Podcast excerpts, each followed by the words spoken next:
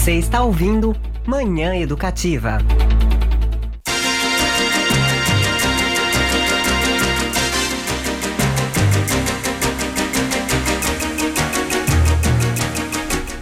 São 8 horas e 50 minutos em Piracicaba. E hoje, aqui em nossa sala de visita, vamos falar de um assunto muito importante. E para isso, nós estamos com duas convidadas muito especiais, que é a enfermeira Jaqueline de Favre Bonilha e a médica nefrologista Astrid Zanata. A Jaqueline, ela é da Comissão Intra-Hospitalar de Doação de Órgãos, Tecidos e Transplantes da Santa Casa de Piracicaba. E é exatamente sobre isso que a gente vai falar. A gente vai falar sobre a importância de doação doação de órgãos. Bom dia, meninas. Bom, bom dia. dia. muito bom dia aos ouvintes Sejam da Rádio Educativa. Bem-vindas aqui. Então vamos falar dessa importância da doação de órgãos, dessa conscientização da doação de órgãos. Jaqueline, começo com você. O que, que, você, o que você poderia dizer neste começo da nossa conversa sobre a importância da questão da doação de órgãos nos dias atuais? Bom, o assunto doação de órgãos é um assunto bastante delicado, no qual é, muitas pessoas é, têm o medo de falar nesse assunto, né? No entanto, é um assunto muito importante, no qual nós temos que manifestar em vida ah, o desejo de ser doador ou não porque hoje a nossa lei de transplante é somente quando você informa a sua família é que é possível consentir a doação, porque até 2001 é, nós registrávamos na carteira nacional de habilitação a, se nós éramos a favor a doação, se nós éramos doadores de órgãos. Hoje não tem mais validade a carteirinha e muitas pessoas... A família pessoas precisa autorizar. A família precisa, você como pessoa, precisa manifestar o seu desejo em vida em ser doador. Pois no momento né, de uma fatalidade, de um traumatismo craniano grave, ou de, até mesmo de uma morte natural, onde há parada cardíaca, é que você é manifestado em vida ao ser entrevistada, né, por é, sua família ser entrevistada, ela tem a certeza de que você gostaria de ser um doador em vida. Então, isso torna-se muito mais fácil a questão da entrevista familiar e o consentimento e a autorização para a doação de órgãos. É um momento muito difícil, né, Astrid? Astrid, aqui, a doutora Astrid, né, que ela é nefrologista, até fiquei sabendo de uma informação que você é transplantada, né? Você tem um órgão que foi transplantado. E, mas é um, um momento difícil para a família, principalmente quando há a questão da morte, é, autorizar a doação, né? O que você poderia nos dizer e também falar dessa sua experiência? É, então, é um momento de dor para a família, né? É que nem a Jaqueline falou, a gente precisa manifestar a nossa vontade em vida. Não precisa ser nada formal, acredito que muitas vezes numa conversa, num bate-papo, num almoço de domingo, numa conversa de tarde, à noite, a gente está com a família conversando sobre tantas coisas, a gente poderia falar, poxa, a gente não fala assim, ah, se eu morresse, o que, que aconteceria? A gente deve falar, ah, eu, ah, eu quero que doem todos os meus órgãos. É importante que seu familiar saiba, porque muitas vezes o paciente, que nem a Jaqueline falou, falou, pode ser uma morte que a gente às vezes está aguardando. E tem as mortes trágicas, as, uhum. principalmente pacientes jovens, às vezes até de criança. De um dia para o outro acontece uma tragédia assim. E se você não souber o que fazer na hora, a dor é imensa. E aí, como que você já pensou o seu filho? Acontece alguma coisa, o seu marido, alguém, é sempre alguém que a gente ama. Como que no momento que eu estou sofrendo, eu vou decidir alguém vem me abordar e falar que quer os órgãos do meu familiar. Quer dizer, é um momento de dor. Complicado. Se, muito complicado. Se você não soubesse qual é a vontade dele, você vai, vai ter uma angústia muito maior além da dor. Exatamente. Por isso é importante que numa conversa, num bate-papo, mesmo que informal, você aborde isso. E Astrid, como é que foi para você essa experiência de ser uma receptora? Olha, é, o, o, meu transplante foi de rim, uhum. faz dois anos e sete meses. Eu fiz quatro anos de hemodiálise, né? E posso te dizer que é um momento. É, não, não, talvez eu não consiga descrever a, a emoção. Só descrevendo como foi, eu recebi um telefonema, eram onze e meia da noite eu achei até que eu tinha ligado errado. Tentei desligar pelo celular, porque era a médica de São Paulo me ligando. E quando eu atendi, eu já imaginava o que fosse. Quando eu vi que era ela, e comecei a chorar sem parar compulsivamente. Entendeu? E aí ela, ela falou assim, Astri, eu falei, como, né, a gente, ela foi, inclusive, é, minha professora de nefrologia, ela falou assim, é, eu tenho um rinzinho para você. Nossa. Seu rim chegou. É. Mas quem vai decidir é você. Porque na realidade, o paciente tem o direito de falar, não, eu não quero. Ah, olha só. Né? E aí, é, o caso é sempre passado para o médico. No caso, como acho que por ser médica, nefrologista, tudo, ela passou o caso para mim, que era uma paciente jovem. Foi súbito também, foi, foi um aneurisma. Ela faleceu, ela tinha 28 anos. E eu chorava, só chorava. Ela falou, mas o que, que você tá? É com medo? da anestesia? eu não conseguia nem falar. De tanta emoção. E ela falou né? assim: é muita emoção. Você morava em Piracicaba ou morava em São Paulo? Em Piracicaba já. Uhum. E aí ela falou assim: eu vou te dar um tempo, é, pensa aí, converse com a sua família e você me liga, eu vou te esperar. Mas assim, é um tempo curto, minutos, né? Na hora eu nem desliguei o telefone, falei, doutor, eu vou. A decisão tem que ser rápida, então. Tem que ser rápida. Por isso que a decisão de quem doa também deve ser, e apesar do, do momento triste, deve ser o quanto antes. Porque os órgãos ele tem um tempo de, de vida, né, dentro do corpo humano morto e depois também para o transporte, né? Aqui em Piracicaba muitas vezes a gente tem essas informações de o helicóptero Águia, ele é muito usado para o transporte, né, dos órgãos para outros municípios, porque tem um tempo muito para isso, né? É, na entrevista familiar, o que impacta muito, muitas vezes, é essa, esse tempo, porque após o consentimento da família, mesmo após a família autorizar a doação, existe um tempo para que ela ocorra a remoção dos órgãos né, doados, porque primeiro precisa saber da é, das condições desse órgão, se estão adequados para transplante. E tudo começa no momento em que a família autoriza essa doação. E aí que começa a se fazer as sorologias para descartar qualquer doença que possa comprometer o receptor. Então existe um tempo para isso. E isso não leva uma hora ou duas horas, muitas vezes leva mais do que um dia para é, fazer o diagnóstico de é, que não tem nenhum comprometimento da saúde para a saúde do receptor, assim como avaliação da compatibilidade, porque vai ser o primeiro da fila, mas o primeiro compatível com aqueles órgãos. Então, tudo isso tem que localizar o receptor e como a doutora Astrid colocou, ele tem que consentir, ele tem que se deslocar até o hospital para receber esses órgãos.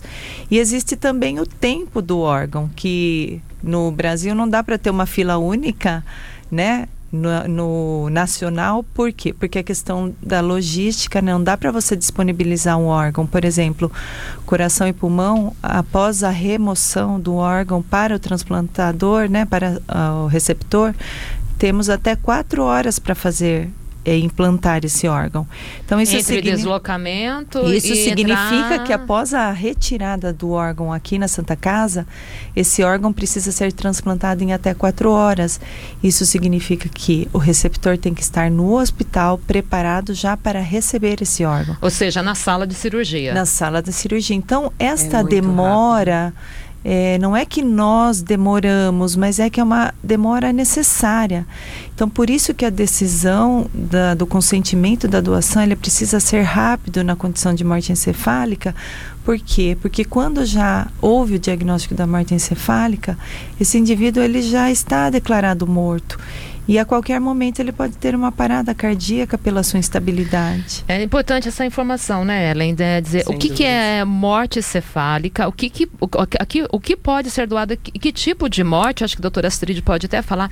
Que tipo de morte, né? Que, que depois a, a família pode dizer, não, vou, vamos fazer aí a retirada dos órgãos. Quanto tempo isso demora? Porque a família quer velar o seu ente querido também. Tem todo esse processo. Por exemplo, uma pessoa que infartou, teve uma morte súbito de infarto, ela não poderá doar órgãos ou poderá? Ou só é a morte cerebral? Tem essas informações acho importante esclarecer. É, na realidade é a morte, a morte encefálica mesmo, né? Isso é, é um diagnóstico sério que é, é, feito por dois médicos, são dois médicos neurologistas diferentes, não é o mesmo médico. E é, você tem um tempo para fazer essa, essa, esse diagnóstico e esse paciente ele tem que estar tá com os órgãos todos funcionando, menos o cérebro no caso. Então, quer dizer, esse paciente não vai voltar mais, não vai voltar a se comunicar, não vai, ele tá, ele mantém apenas a função dos demais órgãos. Essa norma de diagnóstico para morte encefálica, como a doutora Astrid falou, ela é muito séria e ela é feita por, por esses médicos diferentes. E a lei também mudou para facilitar o diagnóstico. Antes era obrigatório que tivesse médicos neurologistas para fazer a conclusão desses exames. Hoje não há mais a obrigatoriedade de ter médico neurologista, mas nós temos que ter médicos capacitados para realizar o diagnóstico. Então, isso facilitou e aumentou a possibilidade de se fazer um diagnóstico da morte encefálica, por exemplo, em pronto-socorro, onde você tenha médico capacitado. No entanto, um um, além dos exames clínicos, que são por médicos diferentes, é necessário ser feito um exame complementar. E a, no nosso caso aqui, região de Piracicaba, é, serviço de procura de órgãos da Unicamp, que vem até a instituição muitas vezes para fazer esse exame complementar que é obrigatório por lei. Então, a lei facilitou o acesso para fazer o diagnóstico da morte encefálica. E isso possibilitou ter mais potenciais ou possíveis doadores de órgãos. Porque para acontecer a morte encefálica é necessário ter uma injúria cerebral grave, ou seja, um acidente vascular cerebral, que é o AVC, mas não é que o paciente entre em coma, ele tem a declaração de morte ainda estando dentro de uma UTI, com o coração batendo, mas com suportes né, artificiais de vida. E quando esse paciente ele tem uma parada cardíaca, muitas vezes se torna inviável a captação e a remoção do coração. Mas os outros órgãos, desde que em condições de serem transplantados, como rim, fígado, intestino, é, válvulas, é, córneas, ossos e pele, tudo isso pode ser é, removido para é, em benefício de um receptor. Então, e esse processo para que a família possa velar o seu, seu ente querido, quanto tempo demora? A partir do momento que uma esta, família, esta uma é... família diz sim, eu quero que que faça então, quero que retire o que é possível do meu do meu ente querido, do meu filho, do meu, sei lá, de quem quem, é, quem faleceu dessa Foi muito importante essa sua pergunta, por quê? Porque nesse momento a família quer o corpo, né? Ela, Ela acredita que ela assinando o papel está tudo resolvido e não. Ah, o momento que ela assina o papel é que tudo vai começar. E é esta ideia que nós precisamos disseminar. Por quê? Porque a partir desse momento vai ser colhidos os exames, que vai ser encaminhados para a Unicamp, que vai ser localizada a família, que vai ser localizada as equipes, que essas equipes vão se deslocar de, muitas vezes de Botucatu, de Campinas, de Sorocaba, de São Paulo para vir até aqui a instituição para fazer essa remoção. E isso precisa ser um momento muito bem acordado por quê? Porque é naquele momento da retirada é que depois os órgãos vão ser encaminhados para esses receptores. Então, falando, e muitas vezes as mortes traumáticas, que é o que mais acontece em relação ao é, que acontece o diagnóstico da morte cefálica, são os acidentes né, de trânsito, os traumas cranianos que levam a uma injúria cerebral grave que vem a constatação da morte encefálica. E depois disso, ainda, quando é uma morte traumática, violenta, o corpo ainda precisa ir ao IML. Então não tem como a gente falar em horas, porque só o IML ele tem oito horas, doutora, para ser feito esse essa autópsia. E também nós temos a hora que essa hora que ela é essencial para a investigação do doador, né? Se ele não tem nenhuma comorbidades, que muitas vezes até o próprio doador, ele desconhece se ele tem uma hepatite, porque ele não tem o costume de fazer um exame preventivo ou, ou né? E... Exatamente, não apresenta sintomas e muitas vezes ele não sabe que ele pode ter uma doença que possa comprometer o receptor. Então, todo esse tempo é um tempo de espera de mais de um dia. E a equipe lá dentro do hospital, né, neste momento, está trabalhando para a manutenção de um morto dentro de uma UTI. Por quê? A partir do momento que é diagnosticada a morte encefálica, esse indivíduo ele está declarado morto pelo Conselho Federal de Medicina. Então nós temos que fazer a manutenção artificial para que esse coração continue batendo, para que nós consiga, eh, consigamos manter vitalidade dos órgãos, porque uma vez é, tendo parada cardíaca, o, a única condição de doação seriam as córneas, né, que seria, seriam tecido. Então, quando houver parada cardíaca, é, a única possibilidade de doação são as córneas. E enquanto coração batendo, diagnóstico da morte encefálica, é possível a doação de todos os outros órgãos. Agora, queria destacar também uma coisa muito importante com a Astrid aqui, que é preciso entender que o transplante ele não é a cura. Mas é um processo de tratamento, na verdade, não é? É, o transplante ele, ele tem, é, ele necessita de um suporte, principalmente acompanhamento médico, suporte de medicamentos diários. Você é, é, um, é um tratamento, porque você precisa manter aquele órgão sem ser rejeitado, porque é, é, um, é um corpo estranho, vamos dizer, que o seu corpo vai ter que se adaptar. E para essa adaptação são usados medicamentos, assim, é, que a gente chama de imunossupressores, onde eu vou tirar a sua imunidade. O, o, paciente ele fica frágil, o que recebe, né, com risco de infecção. É, então, assim, é, é um processo que a pessoa vai passar que é um tratamento. No Não, seu caso, é... levou quanto tempo? Bom, eu acabei ficando internada 65 dias. Na realidade, não é o padrão. O padrão, geralmente, por exemplo, de rim, é em torno de 5 dias até uma semana, 10 dias, vamos dizer assim. Um transplante que vá tudo bem. Uhum. Acabou tendo pela fragilidade. Tive infecção, teve várias alterações. O rim, no caso, demorou bastante para realmente tá funcionando 100%, vamos dizer assim. Então, assim, foi atípico. Então, assim, é um processo lento, onde o corpo tem que se adaptar. E mesmo E após... tem que ter vontade de viver, né? Ah, muita. Muita para não desistir. Porque... É um verdadeiro teste, não? Ah, emocional total, né? E é, é isso, é um tratamento. É importante que quem, os, os, as pessoas que precisam de órgão escutem isso, né? E que você precisa aderir. Se não aderir, você corre o risco de perder esse órgão que foi um presente. Agora que você disse que você faz dois anos que você é transplantada, você continua tomando medicamento, vida normal, o que, que você pode nos relatar? É, a medicação é contínua, né? Do, é, no meu caso, tomo duas vezes ao dia. É, a vida, é, eu falo que o maior presente é a liberdade que a gente tem no caso do, do renal. Ele depende da hemodiálise, que você faz em média, pelo menos, né, uma média de três vezes por semana. Então, onde você precisa dedicar aquele dia. Tomar água, né? Que o não, não pode. pode agora você tem liberdade de tomar quanta água você quiser, Quanti né? Principalmente, né? É, a quantidade ela é limitada.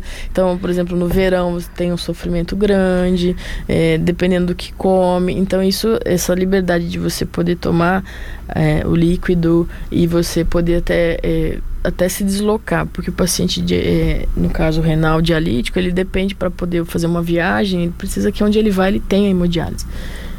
Isso é muito delicado. Então Sim. hoje você poder viajar, visitar muitas vezes família. Alguns não conseguem visitar sua família porque sem hemodiálise às vezes num lugar no interior de Minas, no interior da Bahia, algum lugar que não tem o, o, o serviço próximo, ele, ele não consegue nem visitar o seu familiar. Agora eu queria ver com a Jaqueline, na sua opinião, qual que é o maior desafio em conscientizar a pessoa, a família sobre a importância da doação de órgãos? Acho que o primeiro é desmistificar um pouco essa questão, né, do medo. Existem muitas informações, acho que na mídia, de forma negativa, de que a pessoa vai é, retirar sua vida para remover os órgãos. Então existem muitas questões negativas, né? Existe também o preconceito em relação a dizer que as religiões elas são contra a doação e não há nenhuma religião que, há, que seja contra a doação de órgãos. Inclusive testemunhas também, né? de Jeová não são contra a doação de órgãos. E aí já vai a questão de preconceitos, né? E muitas pessoas se escondem às vezes na questão religiosa e não é a questão religiosa. Eu acho que é mais a questão de comunicação mesmo, não ter oportunidade de conversar em vida. Acho que esse seria um desafio, como a doutora falou.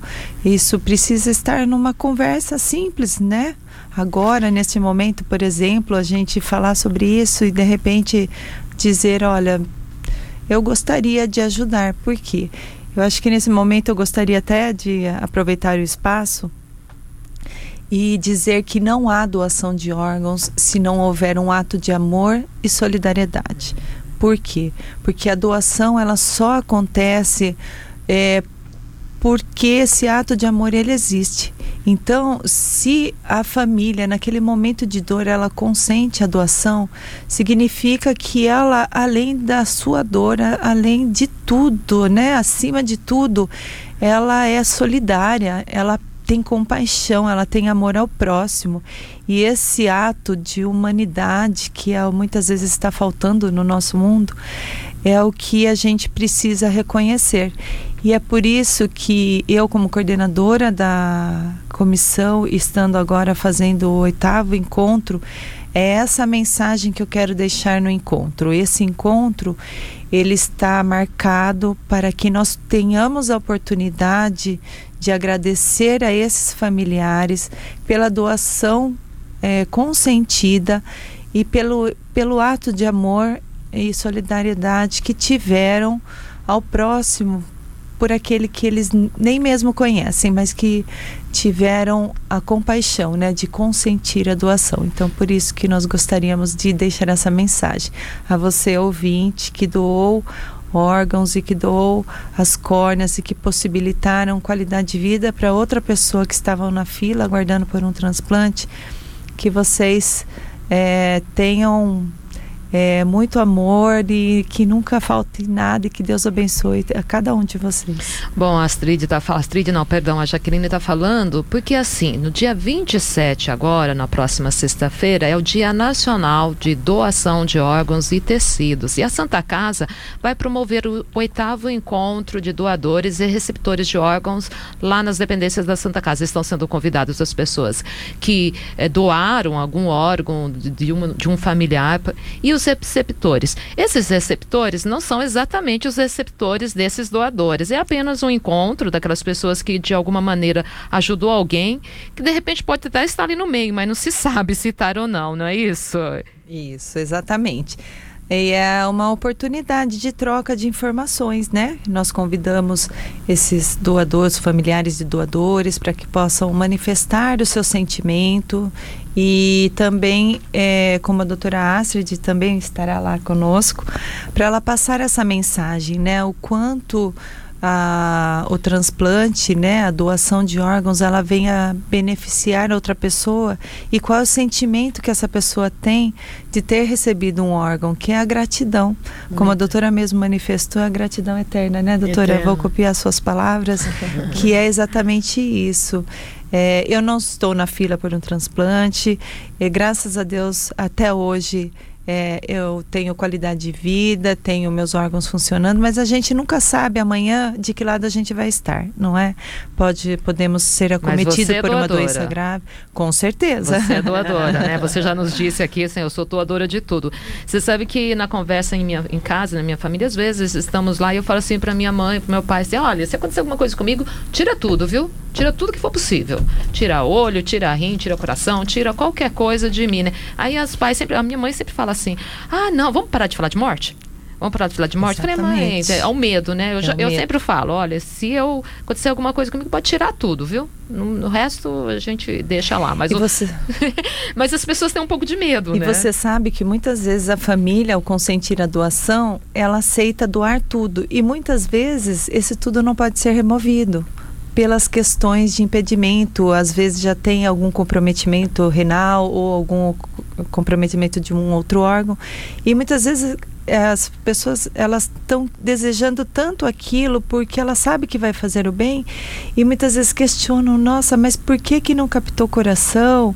Por que que não captou tal órgão? E então, é, plena é a consciência dessa pessoa que quer ajudar, que ela até muitas vezes nos questiona, porque nós informamos fa a, o familiar o que foi retirado, do que foi retirado, né, do que foi possível o, o transplante porque se a equipe também vem aqui certa para retirar o coração e ao é, realizar o procedimento visualiza macroscopicamente que a gente fala alguma lesão, ele não pode ser removido esse órgão, porque a partir do momento que ele é removido, ele tem que executar e implantar esse órgão.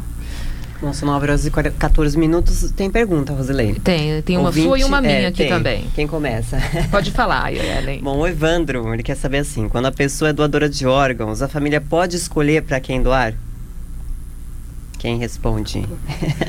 Não, a gente não pode escolher e a gente não sabe. A família que doa os órgãos, ela não é informada quem recebeu esse órgão. Muitas vezes a gente vê na mídia, não sabemos nem dizer como é que eles conseguem, né? Mas eles conseguem. Mas isso, para nós profissionais, isso é antiético. Nós não sabemos e não podemos informar. Na questão dos rins, existe exames de familiares, aí uma família pode ah, doar para outro. Na questão dos rins, porque nós temos dois rins, não, somos, não é necessário uh, os dois para estar bem, né? Neste caso é possível, né? Mas neste caso familiar. Doador né? intervivos. Quando né? a questão é doador são intervivos, você sabe que é você diferente vai fazer do, um da teste pessoa... de compatibilidade e você vai consentir essa doação desde que não comprometa a sua saúde. Isso, é. os rins são os que possibilitam isso. Tanto que muitos familiares ou até é, é, esposa, marido, até às vezes é, amigos próximos, até, um, processo, um processo, tudo, onde você consegue sim doar em vida, né? Mas após morte você não, não tem a possibilidade de, de fazer um destinar aquele órgão. Não. É, e aqui também o Paulo, ele quer saber se uma pessoa morre, por exemplo, na rua, só os órgãos podem ser doados, só os, as córneas podem ser doadas. Como que se uma pessoa, né, ela, ela, ela morre né, na rua, por exemplo, né? É, se a pessoa tem a parada cardíaca na rua e ela é reanimada, né, por, pelo serviço SAMU, ela chega até o hospital é, após reanimação com o coração batendo e é feito uma é, manutenção dessa pessoa. E aí ela é possível de é, ser diagnosticada com a morte encefálica, mas o seu coração está batendo. Ou outra condição, onde ela tem a parada cardíaca e ela é constatada óbito no local. Por exemplo, teve uma parada cardíaca na rua ou em casa e ela chegou dentro do hospital já declarada óbito. Aí é possível somente a doação de córneas. É, mas tem a tentativa de localizar, ver se tem algum familiar ou não, porque eu acho que ele deve, talvez esteja preocupado com isso, né? De parou é. na rua e não, não é vai... como você mesmo diz, nada é retirado do corpo de uma pessoa sem, sem autorização. autorização. da família. É, a gente sempre diz aqui, né, Ellen, que quando a conversa é boa, o tempo vai rápido, né? Sim. né? São 9 horas e 17, voa. o tempo voa. Mas antes de a gente fechar aqui, eu queria saber se você tem dados, eu não sei se é a Astrid ou a Jaqueline, de como que está a fila de espera hoje nos vários tipos de doação de, de, de órgãos, né? Coração, rins, qual é o mais demorado? Como que está essa fila? No Brasil, é, são cerca de 33.984 pessoas aguardando por um órgão, sendo que a maior fila é para rim, com 22 mil pessoas aguardando por, na espera de um transplante de, de rim, né? Assim como a doutora foi beneficiada, né? Então a gente diz que é um privilégio, porque muitos que estão na fila aguardando por um transplante não têm, muitos morrem porque não tem essa oportunidade, né? Porque o órgão esperado não chegou para ela. Porque mesmo fazendo hemodiálise, ele tem um tempo, né? De, dura, de, de, de, de espera, né? Não diria é. assim. A hemodiálise... É, na realidade, na hemodiálise tem pacientes desde criança, jovens e idosos, né? E alguns pacientes não podem entrar na fila e os que podem, assim, a diálise tem o seu desgaste, né? Físico, é, é, o paciente ele tem um problema renal, onde a, a máquina ela está apenas tentando fazer o papel do rim, né? Mas ele faz em torno só de três vezes por semana. Tem uma sobrecarga muito grande cardíaca, cardiovascular que a gente fala. Ele é um paciente de alto risco. Então, assim, no momento que ele já chega na hemodiálise, é um paciente que tem um risco diferenciado. A diálise tenta manter o máximo possível, porém o risco ele corre sempre, né? Você sabe que na Espanha a lei de transplante lá todo mundo é doador, exceto aquele que manifeste a negativa na doação. O nosso é o contrário né? Você precisa manifestar o desejo é. em ser doador na hora da sua Bem morte. lembrado. Então, a fila é muito grande, existe uma necessidade muito grande de córneas, são cerca de 9 mil pessoas aguardando na fila, mas existem outros órgãos como fígado, coração, pulmão, pâncreas, ossos, rim, pele. Então, há uma espera muito grande. Então, se a gente pode ajudar o outro quando a gente não precisar mais, né? Dos nossos órgãos, que ele possa vir a beneficiar outras pessoas. Muito bem. Nossa, é, como a gente fala, né, Ellen? A conversa foi super rápida, muito esclarecedora. Muito, muito. obrigada. Parabéns, uhum. Astrid, pela segunda vida, né, que lhe deram, é, né, essa oportunidade, um presente. Um presente. Então fica aí o convite, então, para as pessoas, né, que são doadoras ou que já é, teve alguém da sua família que faleceu e por, por solidariedade e amor deixou que algum dos seus ou que os órgãos desse familiar fosse feito para doação, aquela pessoa que recebeu também está sendo convidada para esse oitavo encontro que acontece lá no dia 27 na Santa Casa. A partir de que horas, Jaqueline? Às 9 horas. A partir das 9 horas. Conhecer um pouquinho você que, que gostaria de saber um pouquinho mais também é convidado lá para participar, conhecer um pouco desse trabalho tão importante que é você dar vida àquelas pessoas que por um motivo ou outro não está tendo a sua vida de qualidade como, como deveria ser. Então, alguém que você amou, você pode estar. Tá, esse alguém, o coração desse, dessa pessoa pode estar tá batendo em outra pessoa, levar esse amor, não é verdade? É, é, só não esqueça, o seu familiar, a história dele não vai mudar, só pode ter um final muito mais bonito. Com certeza. Entendeu? Obrigada, meninas, não é por compartilhar a experiência conosco. Nós que agradecemos.